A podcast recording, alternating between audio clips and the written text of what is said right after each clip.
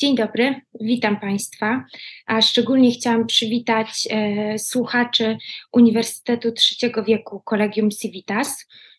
Ja nazywam się Paulina Zeidler i dzisiaj chciałam Państwu opowiedzieć o stoickiej postawie, przedstawić stoicyzm jako swojego rodzaju postawę życiową.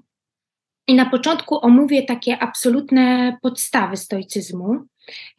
Omówię też kilka kwestii, które wydaje mi się, że są niemalże niezbędne, żeby dobrze właśnie stoicyzm zrozumieć. Natomiast w drugiej części wykładu opowiem o stoickim sposobie prowadzenia takiego spokojnego, wartościowego, szczęśliwego życia. I właśnie tutaj najbardziej tą postawę stoicką Państwo poznacie najlepiej. Taką przynajmniej mam nadzieję. Ale jedną właśnie z kwestii, którą wydaje mi się warto wiedzieć na początku przygody ze stoicyzmem, to jest to, że stoicyzm, tak jak każda filozofia starożytna, wymaga takiego otwarcia, takiej otwartej głowy. Nie możemy się tutaj do niej uprzedzać, a myślę, że dość łatwo, niestety, dość łatwo jest się uprzedzić do stoicyzmu, z kilku powodów, między innymi dlatego, że stoicyzm jest w taki niestety wypaczony sposób przedstawiany nam często w literaturze czy nawet w kulturze, co bardzo mnie momentami smuci. No i stoicyzm też kolejną kwestią, która może nas zniechęcać, jest to, że stoicyzm jest momentami kontrintuicyjny, jest taki sprzeczny z naszym takim codziennym sposobem myślenia o sobie, o świecie czy o innych ludziach.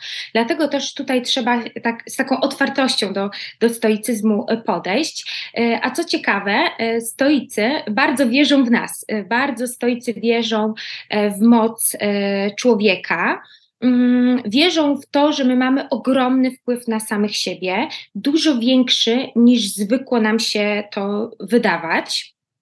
I wierzą w to, że my możemy zmienić siebie, że możemy właśnie poprzez pracę nad sobą, przez troskę o siebie, możemy poprawić jakość swojego życia i dzięki temu prowadzić takie dobre, wartościowe życie i też oczywiście życie szczęśliwe.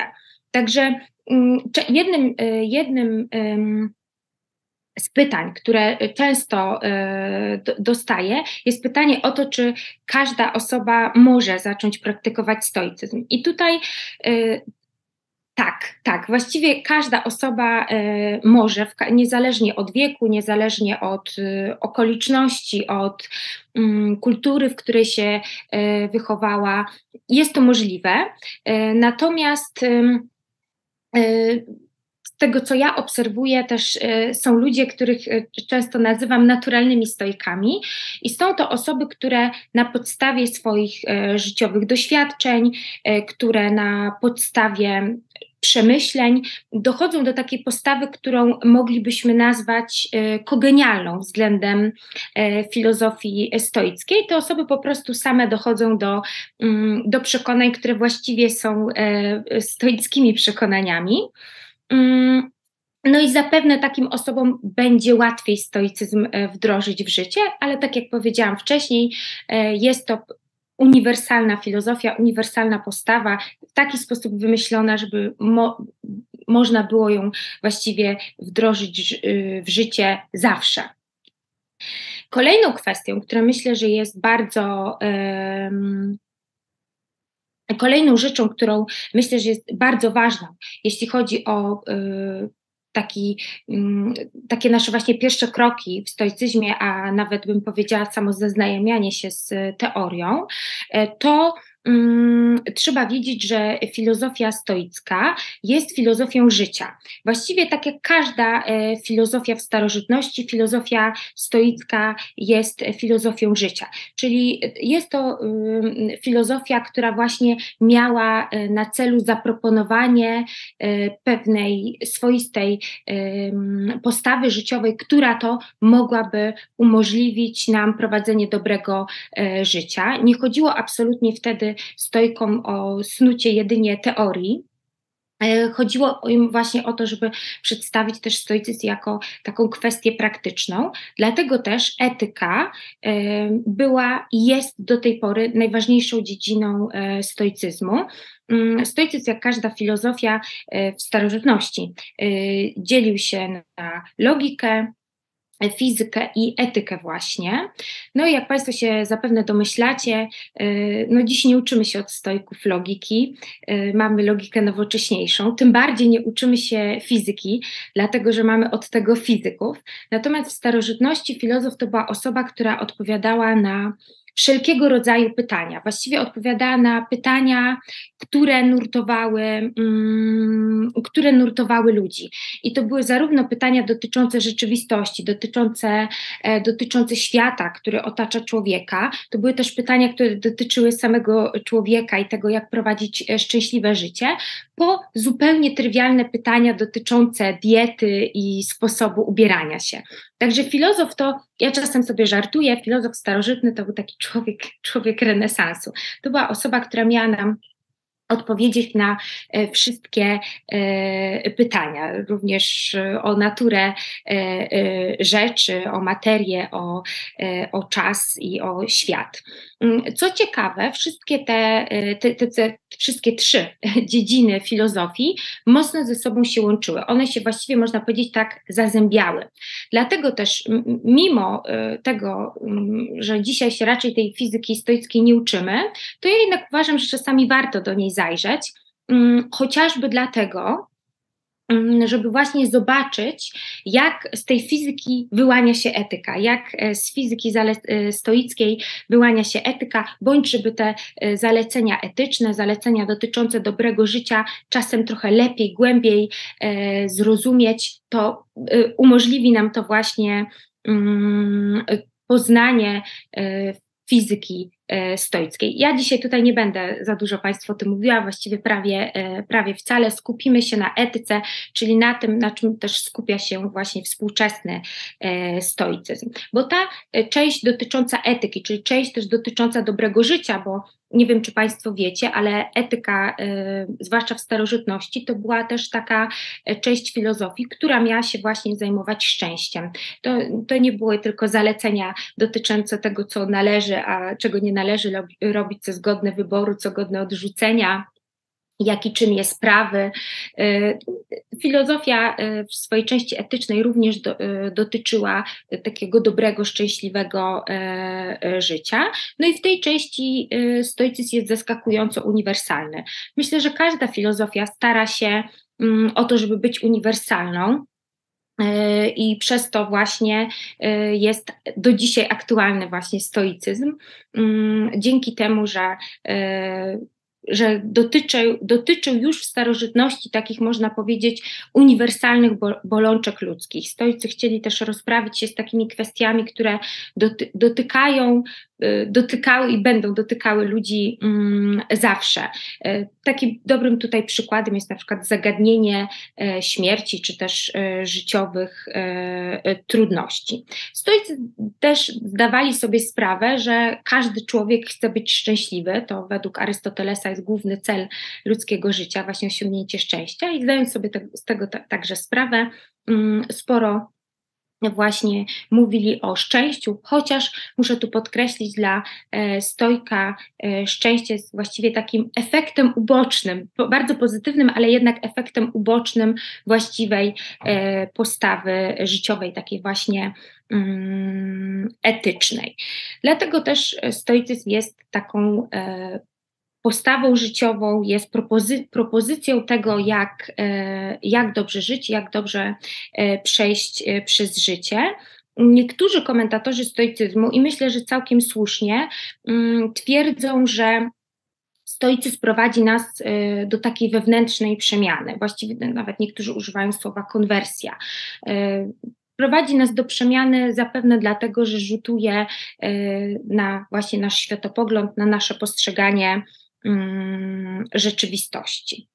Ale kolejną kwestią, która właśnie delikatnie związana jest z fizyką, jest rozumność, ponieważ rozumność była bardzo istotna dla stoików, do tej pory jest bardzo istotna, natomiast właśnie rozumność w starożytności, u starożytnych stoików wyłania się z logosu, czy właściwie to jest logos. Pojęcie logosu stoicy zapożyczyli od Heraklita z Efezu. I już dla Heraklita właśnie logos rozumiany jako rozumność to była taka największa doskonałość człowieka, myślenie było największą doskonałością człowieka. Stoicy wierzyli też, podobnie zresztą jak Heraklit, że logos wypełnia cały świat. Czyli cały świat jest rozumny, cały świat jest taki myślny, można powiedzieć. No i oczywiście człowiek jest tutaj tym elementem najbardziej rozumnym, chociaż my między sobą się też rozumnością różnimy. I też ta rozumność, ten logos w człowieku jest czymś w nim najlepszym. To jest coś, co zbliża nas do doskonałości, co nawet jak niektórzy stoicy twierdzili, zbliża nas do bóstwa. No i w tym właśnie wypadku widzimy już, jak ważna jest fizyka stoicka dla etyki, dlatego że ta rozumność ten logos, który jest w człowieku, jest, tak jak powiedziałam, czymś najlepszym w nas, ale to jest też coś, co umożliwia nam zdobycie mądrości życiowej. Jeśli pracujemy właśnie nad swoją rozumnością, to pracujemy nad mądrością życiową, czyli nad taką umiejętnością odróżniania dobra od zła, nad umiejętnością podejmowania właściwych decyzji życiowych. Także właśnie to jest ten moment, kiedy z fizyki wyłania się taka część etyczna. Też to, co myślę, że jest tu dość istotne, to to, że ta rozumność i mądrość życiowa jest związana z cnotą, bo właściwie cnota to też jest wiedza. Za Sokratesem tutaj z kolei stoicy uważali, że cnota jest wiedzą, jest właśnie tą taką praktyczną wiedzą dotyczącą życiowych kwestii. Następną rzeczą, którą zawsze powtarzam jako jedną z takich pierwszych i ważniejszych na początku przygody ze stoicyzmem, jest to, że w starożytności, co bardzo widać u stoików, ruch myśli był skierowany do środka, do wewnątrz, czyli taki odwrotny niż charakterystyczny dla współczesnego człowieka. My dzisiaj bardziej myślimy na zewnątrz, jak myślimy o sensie swojego życia, czy o szczęściu, czy nawet jak myślimy o tym, gdzie leży nasza sprawczość, to wszystko to osadzamy bardziej na zewnątrz, niż robili to starożytni, a zwłaszcza stoicy. W starożytności nawet mówiono o nawróceniu właśnie w takim kontekście odwrócenia oka, odwrócenia wzroku od świata zewnętrznego ku sobie. To właśnie oznaczało słowo nawrócenie. Myślę, że o takim spojrzeniu do wewnątrz najwięcej pisał Epiktet, takie jest moje spostrzeżenie. I z tego też, tego spojrzenia do wewnątrz wynika bardzo ważny dla stoicyzmu, taki właściwie podstawowy dla stoicyzmu podział na sprawy i rzeczy zależne i niezależne, który jeszcze w dalszej części wykładu omówię. Na razie chciałam tylko powiedzieć, że to spojrzenie do siebie zdecydowanie jest związane z tym, żeby zwiększyć oczekiwania od siebie, natomiast zmniejszyć oczekiwania od świata. Tutaj bardziej oczekujemy od siebie, bardziej się przyglądamy sobie, w dalszej kolejności zwracamy uwagę na świat, w dalszej kolejności oczekujemy od świata, a właściwie nad tymi oczekiwaniami względem ludzi i świata powinniśmy pracować, żeby je możliwie zminimalizować. I tutaj Tutaj też ważną kwestią jest troska o siebie, dlatego że analizując filozofię starożytną, a zwłaszcza to spojrzenie do środka, spojrzenie do wewnątrz i czytając stoików, uważam, że stoicyzm propaguje właśnie taką troskę o siebie, czyli stoicy propagują takie ukształtowanie siebie na nowo. Właściwie można powiedzieć, że w pewnym sensie stoik sam siebie cały czas obserwuje, pilnuje i w pewnym sensie nawet wychowuje. Dlatego, że w stoicyzmie chodzi o to, żeby przejść taką przemianę moralną, taką przemianę wewnętrzną. Chodzi też o to, żeby zbudować w sobie taką mocną ostoję, twierdzę, jak może Państwo się spotkaliście właśnie z tym określeniem budowania twierdzy wewnętrznej, które to określenie wywodzi się od Pierre'a Hadota. I właśnie stoicyzm dąży do tego, żeby wytworzyć w sobie ostoję, czy też taki twardy rdzeń, czy twierdzę, no niezależnie jak to nazwiemy. Właściwie wszystkie te określenia są metaforą takiej wewnętrznego spokoju, rezyliencji, odporności psychicznej i także odwagi. Dlatego też, że stoik, jako osoba właśnie żyjąca w zgodzie z rozumem, jako osoba cnotliwa, musi mieć odwagę, zbudować w sobie odwagę do zachowywania się właśnie w sposób cnotliwy, w sposób dobry, bo już starożytni zauważają zresztą całkiem słusznie, że potrzeba nam jest odwagi bardzo często do tego, żeby zachowywać się właśnie w sposób cnotliwy i żeby zawsze stanąć po stronie dobra, żeby zawsze stawać po stronie wartości. A dla stoika to było szczególnie ważne, jako dla filozofa, dlatego, że szczególnie to było ważne w starożytności, dlatego, że właśnie filozofowie w starożytności to, tak jak mówiłam, to są filozofowie życia, ale to także praktycy. Im zdecydowanie bardziej zależało na tym, żeby pokazywać, dawać przykład, żeby swoim życiem dawać takie świadectwo życia, dobrego życia filozoficznego. Dużo mniej im zależało na pisaniu, na wykładaniu. Oni mieli dawać przykład. Dlatego też stoicy tak, między innymi, dlatego tak stoicy podziwiali Sokratesa, nawet niektórzy stoicy w Sokratesie widzieli taki przykład mędrca, czyli takiego idealnego filozofa, takiej osoby, która właśnie idealnie odzwierciedla ideał postawy życiowej. Ale wracając jeszcze do tej metafory tego wewnętrznego rdzenia, czy też twierdzy, ona jest też metaforą takiej typowo stoickiej umiejętności, a właściwie takiej, myślę, że umiejętności, która zdecydowanie odróżnia stoika od przeciętnego człowieka, czyli umiejętności wytworzenia przerwy między bodźcem, między jakimś zdarzeniem a reakcją. Dlatego też stoik po prostu może się schować w sobie. On potrafi dać sobie chwilę na przemyślenie, dać sobie chwilę na ukojenie siebie, na uspokojenie nerwów i właśnie po to, żeby podjąć później bardziej rozumne i przemyślane działanie. I wszystko to mu właśnie daje ta ostoja w sobie, ten rdzeń, nad którym pracuje. I tutaj mogę powiedzieć, że są dwie takie główne metody tej pracy nad sobą, czyli właśnie troski o siebie, bo właściwie to jest troska o siebie, tak to też rozumieli starożytni.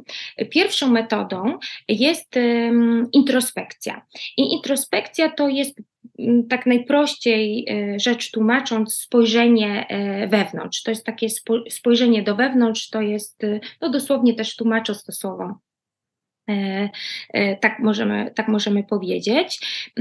I introspekcja polega na autorefleksji, właściwie to jest autorefleksja, polega też na tym, że my obserwujemy siebie, obserwujemy swoje zachowania, swoje reakcje, zwłaszcza reakcje na emocje, ale też obserwujemy i rozważamy swój światopogląd, swoje myśli, swoje przekonania, pragnienia, postanowienia, rozważamy swoje też nastroje i emocje, bo według starożytnych na wszystko to mamy wpływ według stoików, też współczesnych, na to mamy wpływ. I myślę, że w takim, tak ogólnie rzecz ujmując, można powiedzieć, że introspekcja buduje ogromną samoświadomość.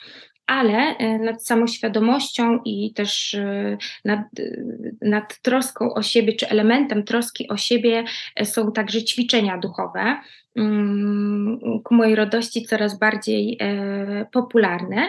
I ćwiczenia duchowe to są takie bardzo praktyczne zalecenia, czy nawet metody i rady, często w postaci pytań, które pozwalają nam doraźnie, pozwalają nam ukoić emocje, opanować się, czy też utrzymać wewnętrzny spokój, ale właśnie w taki, tak częściej, że tak powiem, praktykowane i częściej powtarzane, one ostatecznie podobnie jak introspekcja budują naszą samoświadomość, ale też wręcz pozwalają nam wypracować takie pożądane cechy charakteru i postawę życiową, która to właśnie umożliwia utrzymanie spokoju, która umożliwia osiągnięcie szczęścia. No i myślę, że to, co jest właśnie tutaj bardzo ciekawe, to to, że stoicy często się mierzyli, zwłaszcza w przyszłości, z takim zarzutem, że ich filozofia jest egoistyczna. Właśnie dlatego, że zaczynają od wejrzenia w siebie, że jest taka że jest to filozofia skierowana na siebie, że jest to filozofia właściwie troski o siebie. Natomiast proszę zauważyć, że stoicy proponują i propagują taką dość rygorystyczną etykę i właśnie troska o siebie nie ma na celu jedynie tego, żebyśmy my się czuli dobrze, żebyśmy my byli szczęśliwi i spokojni, ale właściwie oczywiście to też się osiąga poprzez troskę o siebie, też się osiąga i samopoznanie, tak ważne dla stoików, osiąga się akceptację, nawet miłość własną, ale także troska o siebie prowadzi, i to jest jej nieodłączny cel, prowadzi do wewnętrznej przemiany, właśnie w osobę, która jest bardziej wartościowa, tak mądra życiowo, osoby, która jest też dobra dla innych ludzi, która zawsze patrzy właśnie z takiej szerszej perspektywy, rozważa każde swoje słowo, każdy swój czyn i zdecydowanie stara się być także osobą dobrą osobą dla innych ludzi. Troska o siebie, co też jest istotne, jest już w starożytności była inaczej rozumiana niż dzisiaj.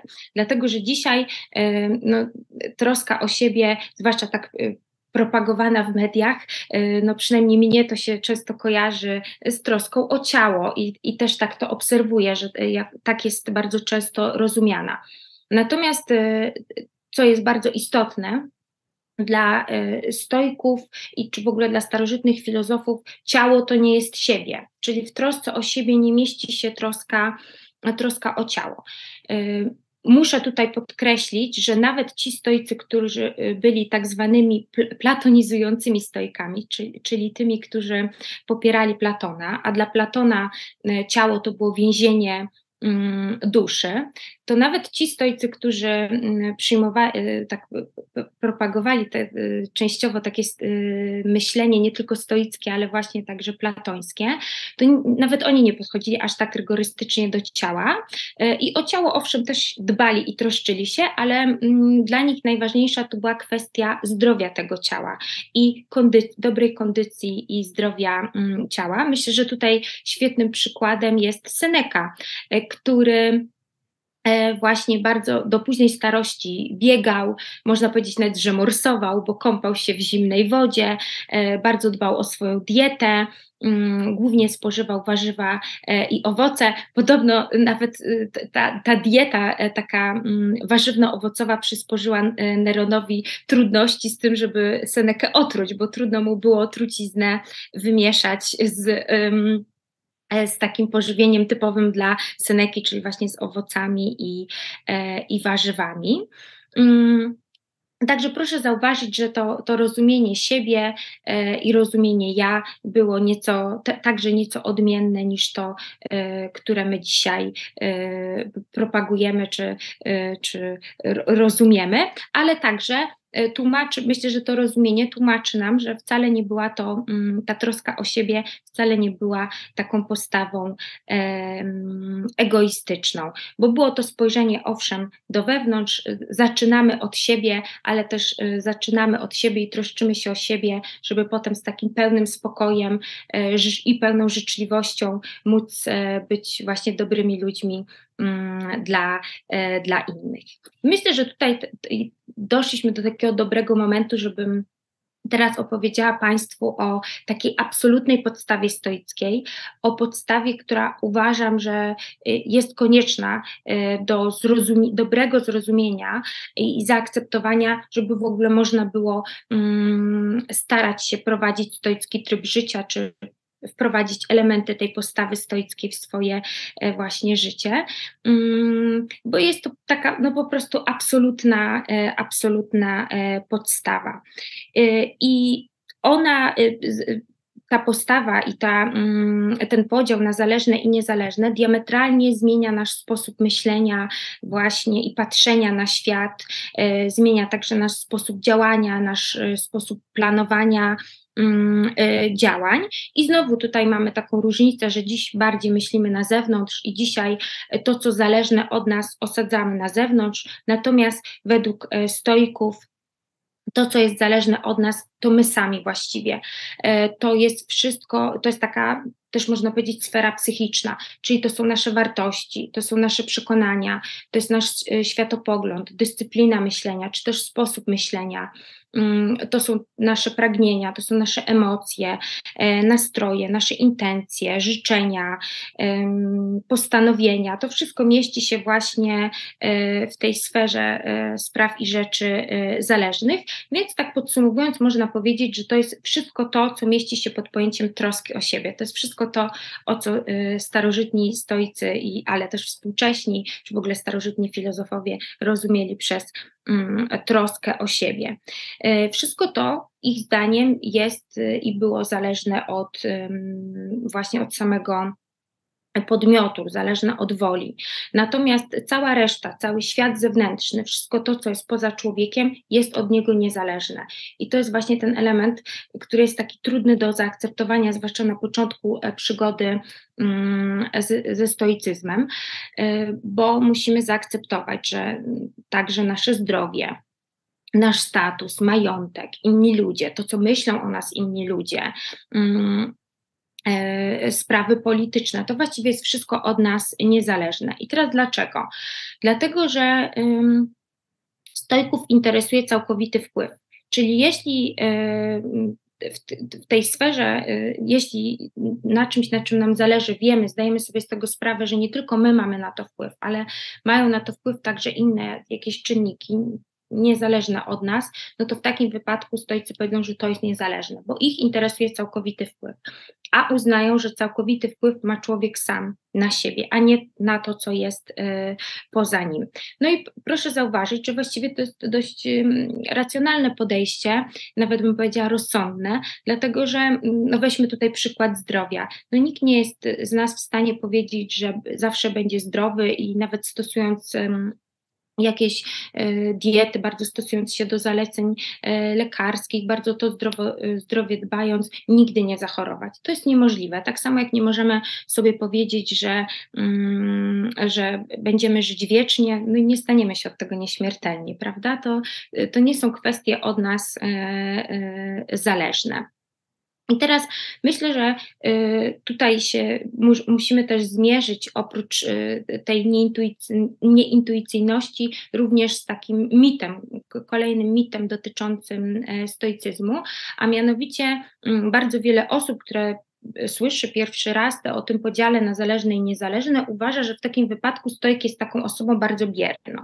On właściwie powinien się w takim razie tylko skupić na sobie, nie zależy mu na tym, co jest na zewnątrz, na świecie, na sprawach niezależnych, no bo przecież nie ma na nie wpływu. Ale to nie jest prawda, dlatego że Stoik jest aktywną osobą, jego aktywność po prostu jest mniej popędliwa, jest taka spokojniejsza, bo on właśnie między bodźcem ze świata a jego reakcją wytwarza przerwę, żeby móc to rozważyć, żeby móc się ukoić, uspokoić.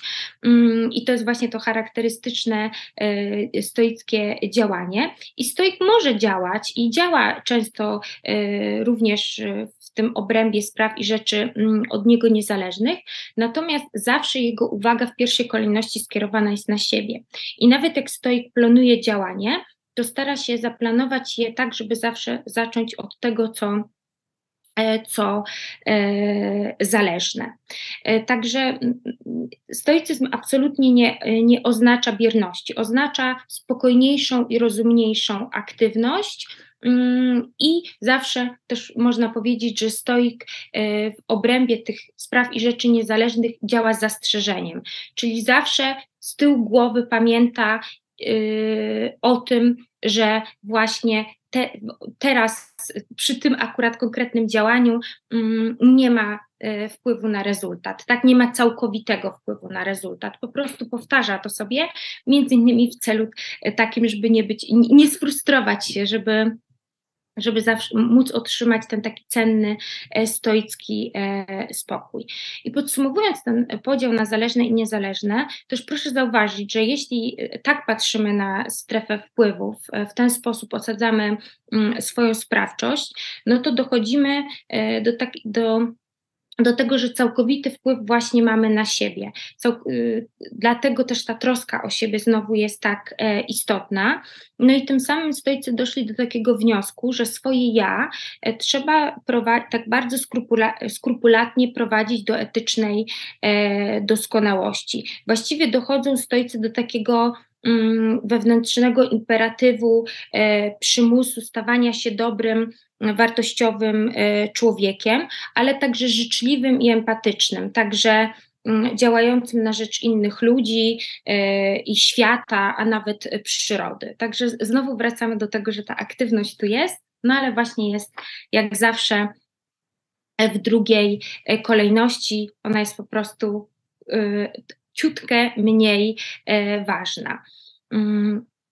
Myślę, że teraz możemy też powiedzieć kilka słów o stoickim sposobie na szczęście, dlatego że myślę, że absolutne podstawy już mamy za sobą. Myślę, że już wiecie Państwo wszystko to, co jest kontrintuicyjne, co jest odrobinę trudniejsze. I teraz chciałam Państwu przedstawić taki stoicki sposób na szczęście. I zacznę od tego, że to, co już właściwie do czego Państwo myślę, że sami już po tym, co powiedziałam, możecie dojść, a mianowicie do tego, że aplikując takie patrzenie na świat, czyli ten przez pryzmat podziału na zależne i niezależne, dochodzimy do wniosku, że sens i szczęście są w nas, że sens i szczęście to jest właściwie takie zadanie, które stoi przed człowiekiem, bo poczucie zarówno sensu życia, jak i poczucie szczęścia to są uczucia. I tutaj przeczytam Państwu bardzo krótkie zdanie, fragmencik listu Seneki do Lucyliusza. Kto się za szczęśliwego nie ma, ten nie jest szczęśliwy. I to zdanie brzmi, ja zdaję sobie z tego sprawę, wręcz banalnie, tak?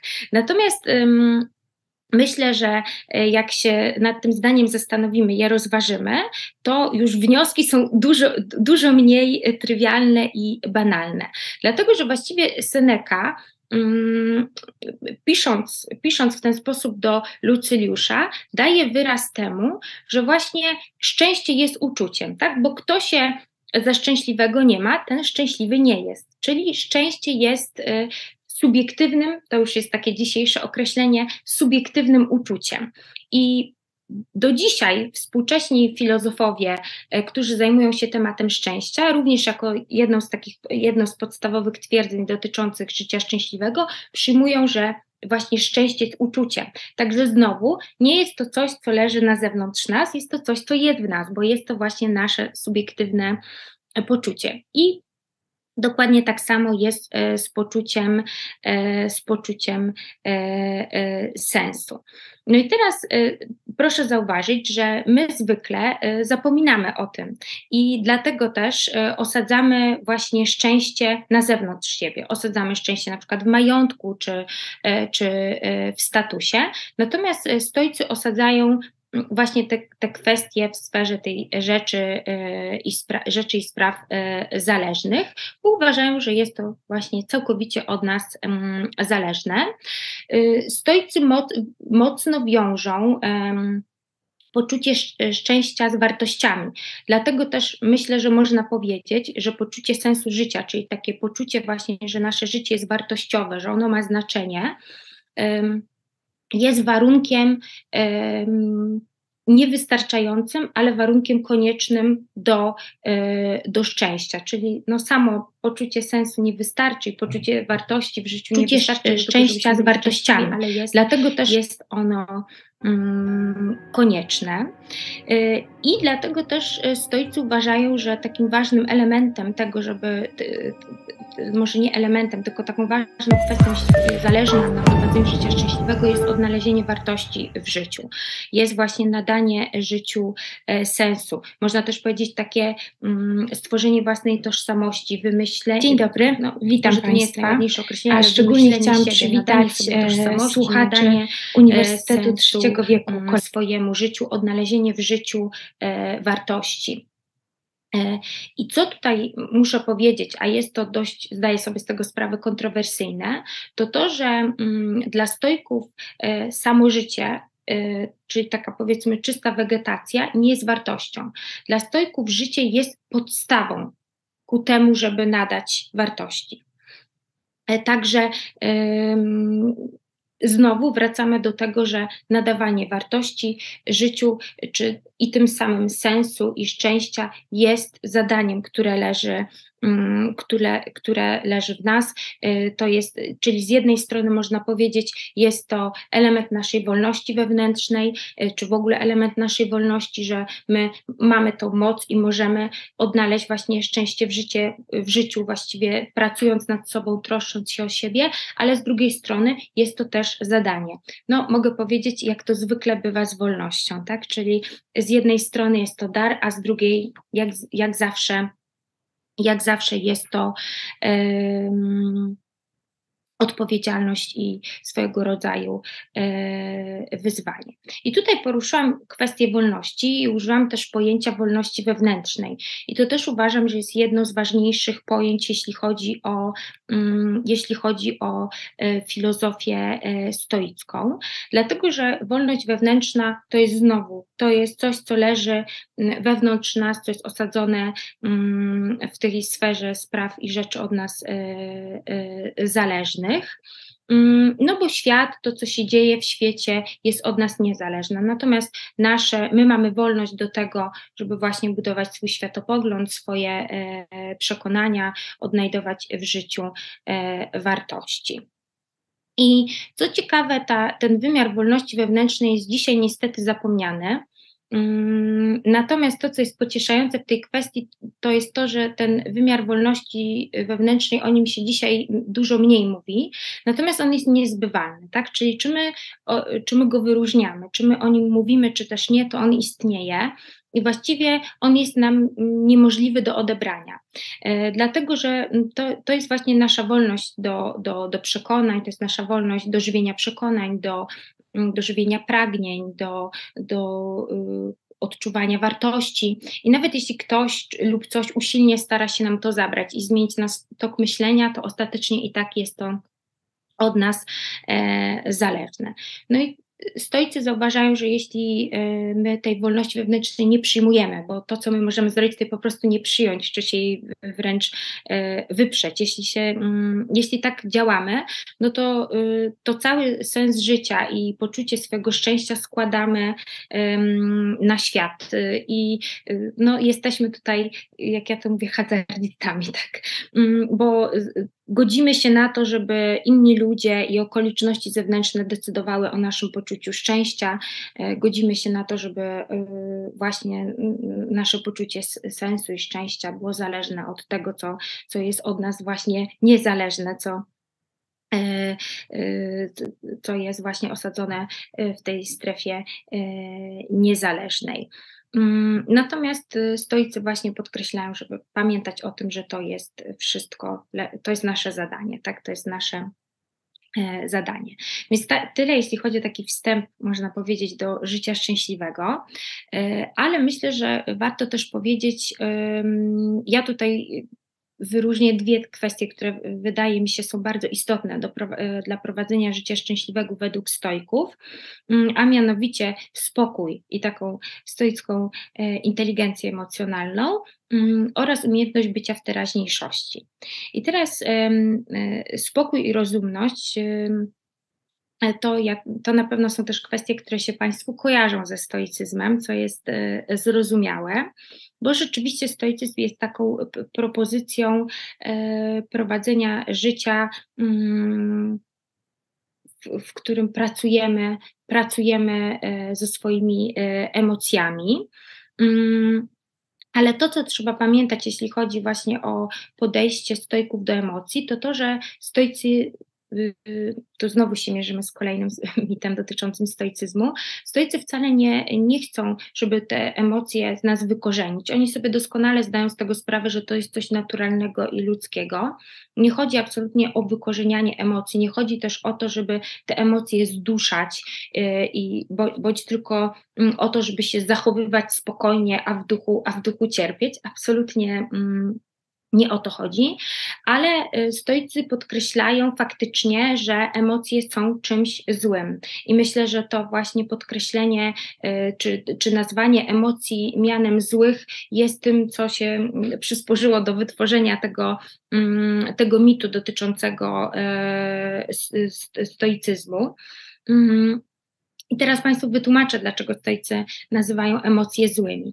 Dlatego, że przede wszystkim trzeba wiedzieć to, że dobro i zło to dla stoika są kategorie etyczne, czyli to jest znowu coś, co leży w człowieku, bo ta kwestia etyczna, kwestie moralne są od nas całkowicie zależne. I teraz co jest dobre? Dobre jest wszystko to, co właśnie wzmacnia naszą rozumność, co wzmacnia nasz logos, co wzmacnia naszą mądrość. Natomiast złe jest wszystko to, co nas od tej mądrości i rozumności oddala. Proszę zauważyć, że emocje to jest właśnie coś, co nas od rozumności oddala, bo emocje zacierają nam taki zdrowy rozsądek, zacierają nam racjonalne myślenie. Stoicy wręcz twierdzili, że kiedy są emocje, to nie ma człowieka, dlatego że nie ma rozumności. Człowiek wtedy działa bardzo impulsywnie, właściwie zapomina czasami nawet o wartościach, które przyjmuje, zapomina o sobie, działa w taki sposób nieracjonalny i często tego później żałuje albo nawet się wstydzi, czyli wytwarza w sobie kolejną emocję. I stoicy proponują po prostu takie wyjście pośrednie, czyli mówią tak, zgoda, emocje trzeba przeżyć, nie można ich wypierać, ale też nie mówią, że zupełnie się trzeba z nimi pogodzić i zaakceptować takimi, jakimi są. Proponują taką drogę, powiedzmy, pośrednią, która mnie się wydaje zdecydowanie bardziej racjonalną. Jest to też droga, która umożliwia właśnie utrzymanie stoikowi tego cennego wewnętrznego spokoju, bo proponują podejść do emocji z namysłem, w taki sposób bezpieczny. Tutaj chyba, jeśli chodzi o emocje, też jest najwięcej ćwiczeń duchowych. Stoik po prostu nie może być niewolnikiem emocji. Owszem, odczuwa je i przeżywa, ale robi to w taki zdrowy, bezpieczny sposób. Między innymi dzięki temu, że stara się w momencie, kiedy rozpoznaje w sobie, że wytworzyła się jakaś emocja, stara się ukoić, stara się dać sobie chwilę, bo wie, że jest w emocjach, a jak stoik wie, że jest w emocjach, to wie, że teraz lepiej jest się na chwilkę wycofać, żeby nie podjąć żadnej pochopnej decyzji, żeby nie powiedzieć czegoś, czego się będzie żałować, żeby po prostu dać sobie chwilę, bo stoik chce się kierować właśnie swoją mądrością, swoją wolą, a nie emocjami. Co ważne też, stoicy traktują emocje jako sygnały o wartościach. Proszę zauważyć, że wtedy, kiedy czujemy emocje, które nazywamy negatywnymi, czyli takie nieprzyjemne dla nas, to są właściwie sytuacje, kiedy coś dla nas ważnego, czyli coś dla nas wartościowego zostaje zagrożone. Więc właśnie mamy sygnał o tym, co jest dla nas ważne, mamy sygnał o naszych wartościach. I także, kiedy odczuwamy te emocje, które dzisiaj nazwalibyśmy pozytywnymi, ja po stoicku powiem, są pseudopozytywne, to też są chwile, kiedy coś na przykład jest obiecane nam, co jest wartościowe, albo radujemy się z tego, że czujemy, że coś wartościowego się właśnie w tej chwili spełnia. Także emocje są zdecydowanie sygnałem o wartościach, czyli znowu umożliwiają takie poznanie prawdy o siebie, taki wgląd w siebie, żeby nawet poznać siebie, to, co jest dla nas ważne. I teraz kolejną jeszcze kwestią jest to, że stoik jako osoba, która pracuje z emocjami, która właśnie stara się myśleć o emocjach też w kategoriach wartości, to jest osoba, która rozumnie przeżywa emocje, która stara się je tak bardziej świadomie odczuwać, która je analizuje, umie je nazwać, rozpoznać w sobie, odpowiednio zareagować, ale dzięki temu też jest to osoba, która rozpoznaje emocje w innych, która potrafi łagodzić konflikty, która jest naprawdę fantastycznym partnerem, czy też partnerką, przyjacielem. To jest osoba, która po prostu lepiej rozumie innych ludzi, czasem widzi ich taką wewnętrzną walkę. Jest to osoba bardzo taka empatyczna, po prostu empatyczna. I myślę, że to, co jest bardzo ciekawe, co mnie się rzuciło jakiś czas temu, kiedy analizowałam raz jeszcze stoickie podejście do emocji, to taka niesamowita zbieżność z myślą Daniela Golemana, czyli psychologa, który wyróżnił pojęcie inteligencji emocjonalnej. I jak on ją opisuje? Opisuje ją w 5 punktach i mówi, że po pierwsze właśnie na tą inteligencję emocjonalną składa się znajomość własnych emocji, czyli także umiejętność nazywania ich i rozpoznawania. Mówi też, że to jest umiejętność kierowania się emocjami, umiejętność opanowania się, czasami umiejętność odkładania w czasie i zaspokajania pragnień, umiejętność też podporządkowania emocji właśnie swoim wartościom i swoim celom, ale także jest to umiejętność rozpoznawania emocji u innych ludzi i niesienia im pomocy, ale także jest to umiejętność nawiązywania dobrych relacji międzyludzkich, nawiązywania i podtrzymywania.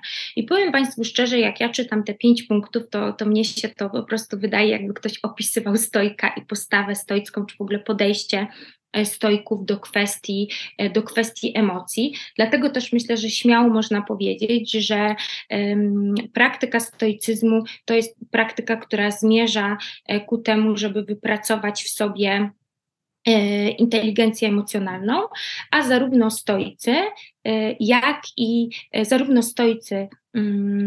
jak i Goleman są zdania, że to jest coś, co można wypracować. Ta inteligencja emocjonalna to jest coś, co można w sobie zbudować.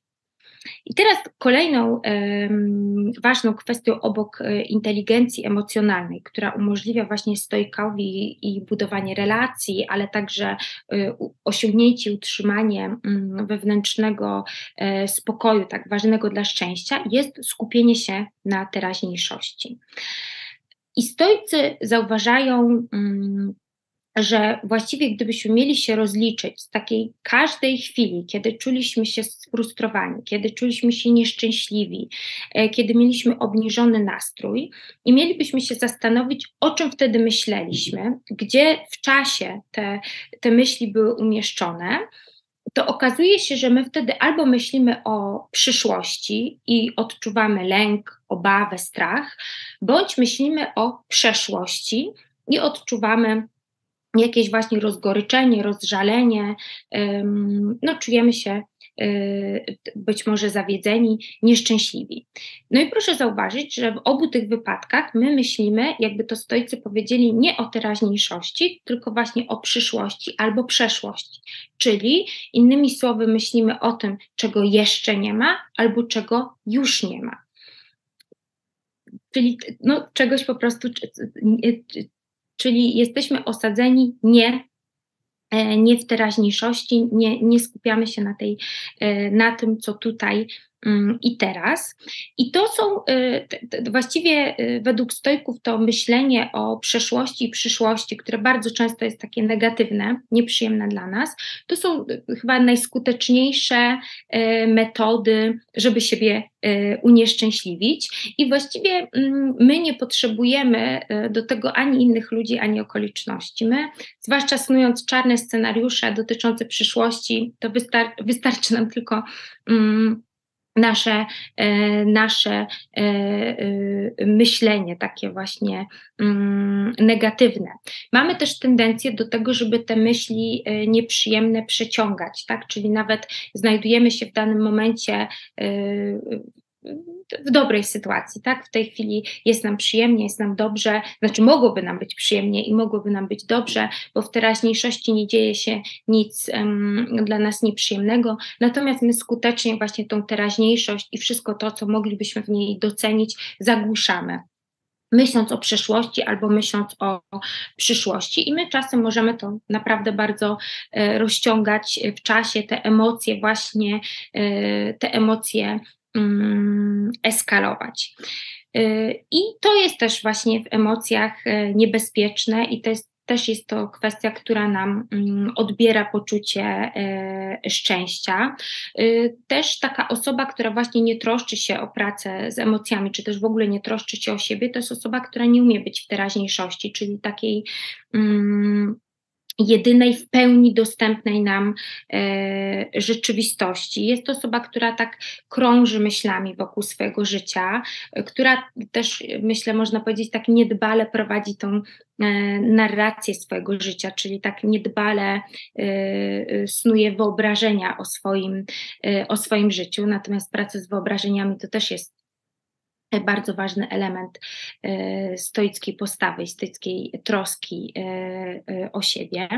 I stoicy zalecają, żeby właśnie uświadomić sobie, i to już może być taki pierwszy krok ku umiejętności osadzenia się w teraźniejszości, żeby uświadomić sobie, że te takie podróże myślami w czasie, te wycieczki takie, kiedy myślimy o przeszłości i przyszłości, są zupełnie bezcelowe i najczęściej jedyne to, co z nich wynosimy, to uczucie nieszczęścia, to zły humor.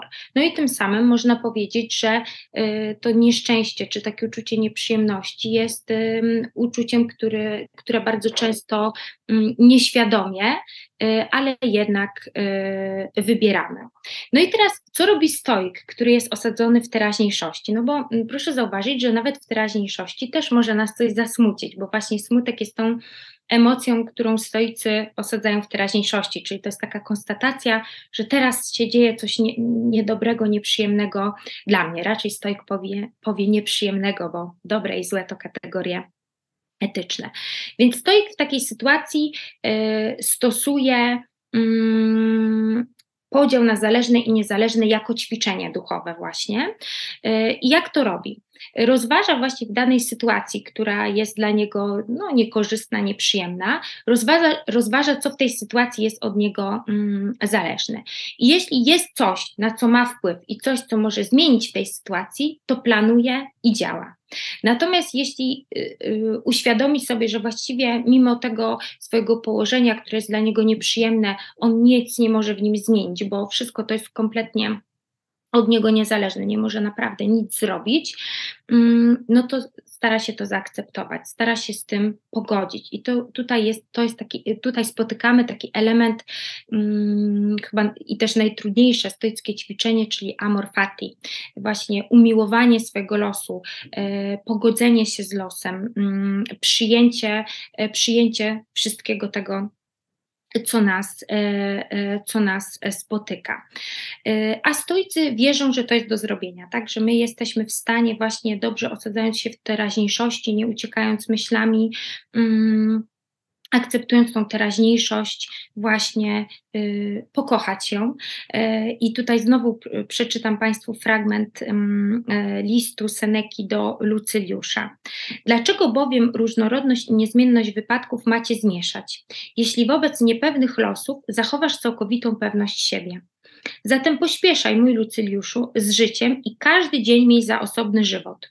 Kto się tak właśnie przygotował, dla kogo każdy dzień stanowił całe życie, ten nie zaznaje żadnych obaw. I to jest jeden, myślę, że z takich popularniejszych cytatów, jeśli chodzi o listy moralne do Lucyliusza, i on jest różnie interpretowany. Natomiast ja tu widzę właśnie takie wezwanie, po pierwsze, do tego, żeby uwierzyć właśnie w swoją moc, uwierzyć w to, że my jesteśmy w stanie się wpasować w swoją rzeczywistość, w swój los, czyli właśnie pokochać swój los i to, co nas spotyka, czyli wdrożyć tak zwane amor fati, ale także widzę tutaj takie wyzwanie do życia teraźniejszością, czyli właśnie traktowanie każdego dnia jako osobnego żywota, skupienie się, mocne skupienie się na teraźniejszości. Seneka wierzy, że właśnie Lucyliusz, czyli taka osoba, która stara się prowadzić stoicki tryb życia, to jest osoba, która się potrafi odnaleźć w teraźniejszości i zawsze potrafi się odnaleźć w swojej rzeczywistości, w takich warunkach, w jakich przyszło mu czy też jej żyć.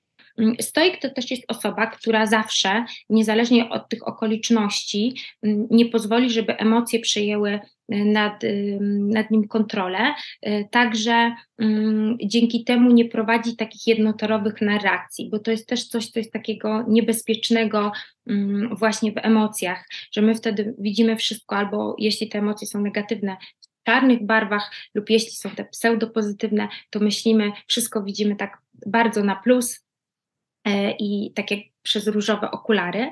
Natomiast stoik to jest osoba, która stara się być obiektywna, która jest właśnie mocno osadzona w teraźniejszości, ale widzi też w każdym położeniu, widzi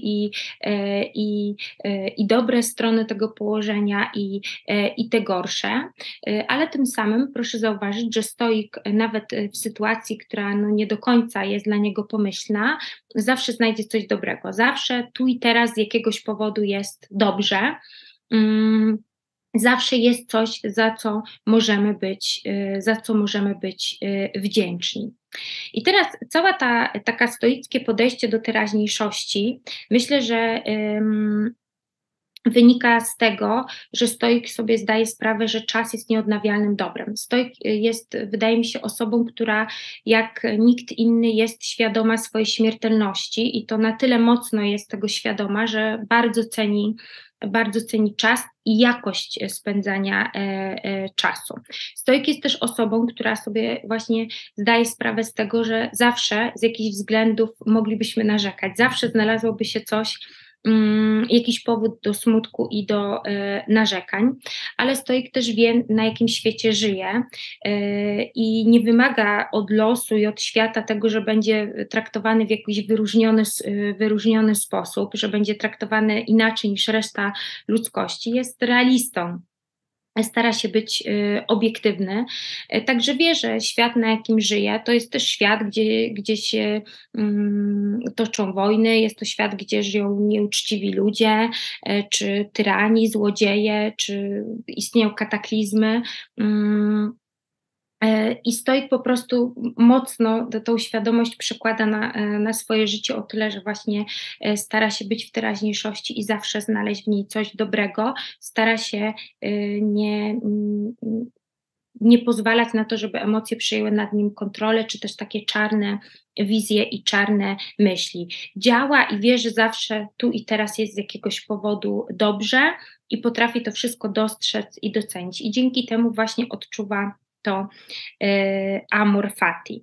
I myślę, że tutaj to, co jeszcze chciałam Państwu powiedzieć, a jest taką ciekawostką, to to, że Wittgenstein, troszkę podobnie myślał jak stoicy i to w różnych swoich miejscach, w różnych kwestiach, zwłaszcza w tych pismach, kiedy właśnie zajmował się filozofią praktyczną, filozofią życia, czyli w tych pismach zdecydowanie mniej popularnych.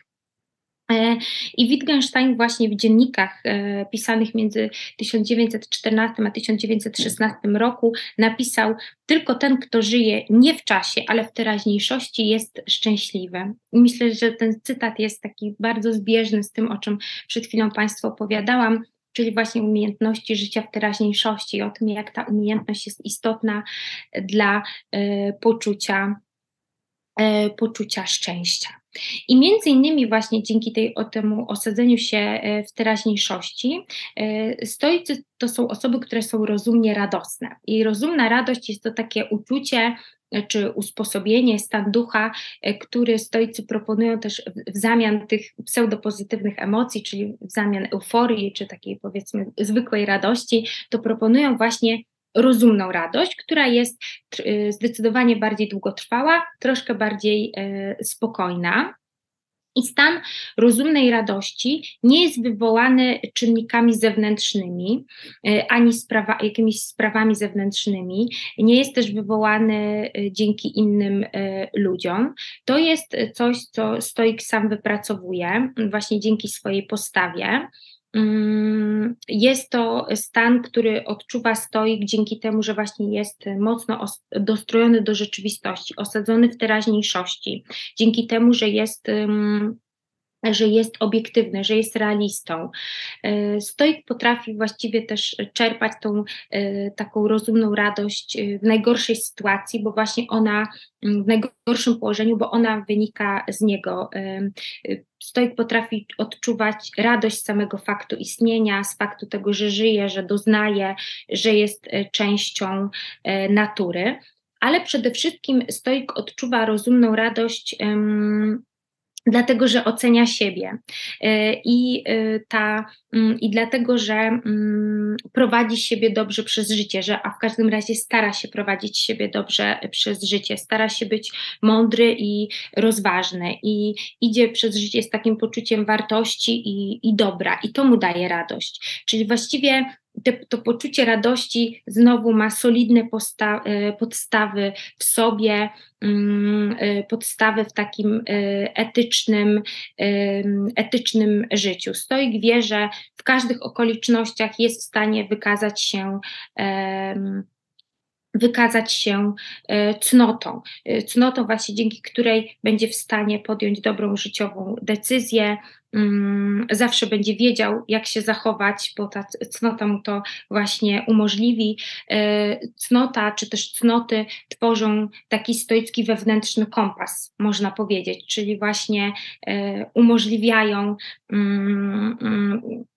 umożliwiają podejmowanie decyzji, dają też taką odwagę właśnie do tego, żeby się zachowywać dobrze, zachowywać etycznie.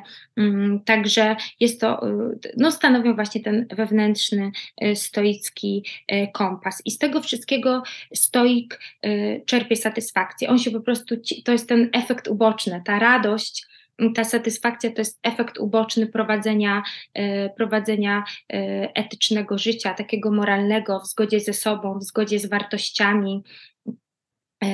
To daje dużą satysfakcję, ale proszę też zauważyć, że wszystko to, co powiedziałam, można też podsumować w taki sposób, że etyka jest kluczem do szczęścia, że etyka jest kluczem do odczuwania rozumnej radości.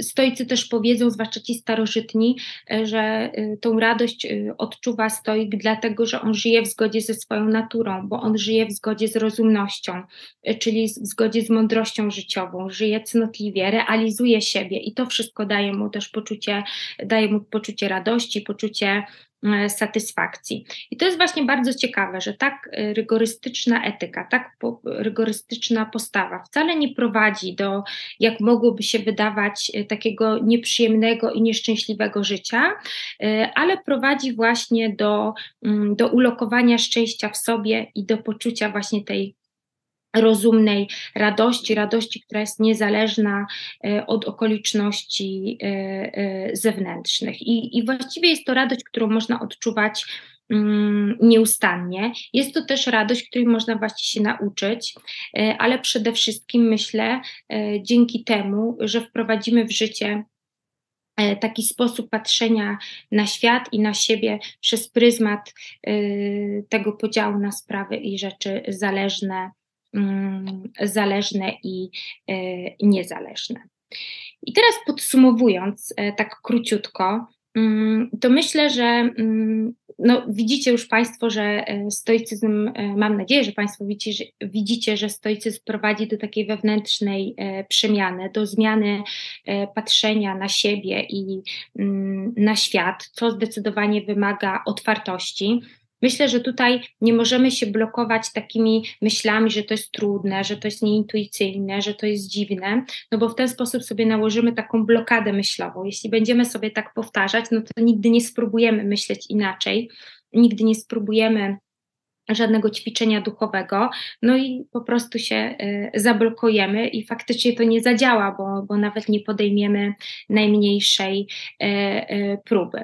Ale proszę pamiętać, że wdrożenie stoicyzmu owszem jest wymagające, jest zwłaszcza na początku dość trudne, ale jest to działanie ku poprawie jakości życia, ku temu, by nasze życie było wartościowe, by miało sens i zdecydowanie tutaj nie oddajemy tego poczucia szczęścia ani sensu na zewnątrz, na kwestie od nas niezależne, nie stawiamy na świat i ludzi jak hazardziści, tylko staramy się osadzić to właśnie w sobie, dbamy sami o to, troszczymy się o siebie i dbamy o dobre życie, co wszystko mieści się właśnie w tej trosce o siebie. I myślę, że to, co mnie się najbardziej podoba w filozofii stoickiej, to to, że właśnie stoicyzm tak pięknie łączy troskę o siebie z bardzo etyczną postawą wobec świata i ludzi. Właściwie to wywodzi jedno z drugiego. I myślę, że to jest w stoicyzmie najpiękniejsze. Dziękuję Państwu serdecznie za dzisiejszy wykład. Jeszcze tutaj zerknę, czy były jakieś pytania. Albo może teraz ktoś z Państwa ma ochotę zadać jakieś pytanie. No nie widzę, raczej są komentarze, także serdecznie Państwu dziękuję i mam nadzieję, że do zobaczenia.